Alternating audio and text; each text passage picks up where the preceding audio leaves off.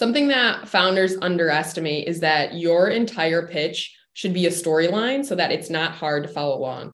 If you're trying to talk about your business and even yourself and you're jumping all over the place and they're mentally trying to piece together and connect the dots on what you're saying and to follow along on the journey of the business and where you are, they're going to check out. If you can't make a clear path for them to follow along, they're absolutely going to lose interest.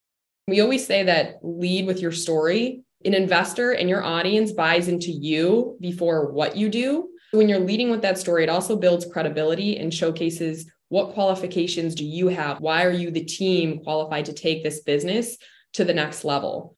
When sharing your story, there's probably a lot of elements on your founder's journey that you want to share, but it shouldn't take five minutes for you to get out your story, problem, solution.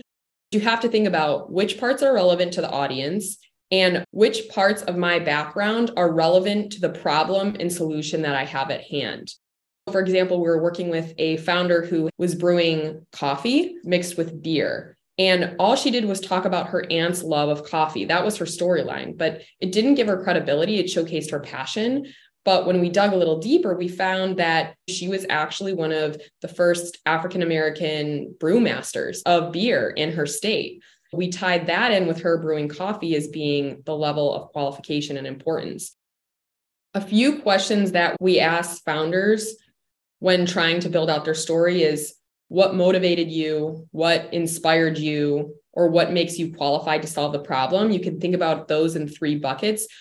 You can paint a personal picture and then back it up with facts and statistics to showcase that this is a problem we're solving. Then you're on the right track when you bring in an emotional connection to the origin of the business, that showcases to the investor that you're that much more motivated to solve the problem and you're not doing this for a quick buck or a quick exit. You're way better off showing an emotional connection in your passion for the business in order to move along in their process and remain memorable and top of mind to an investor.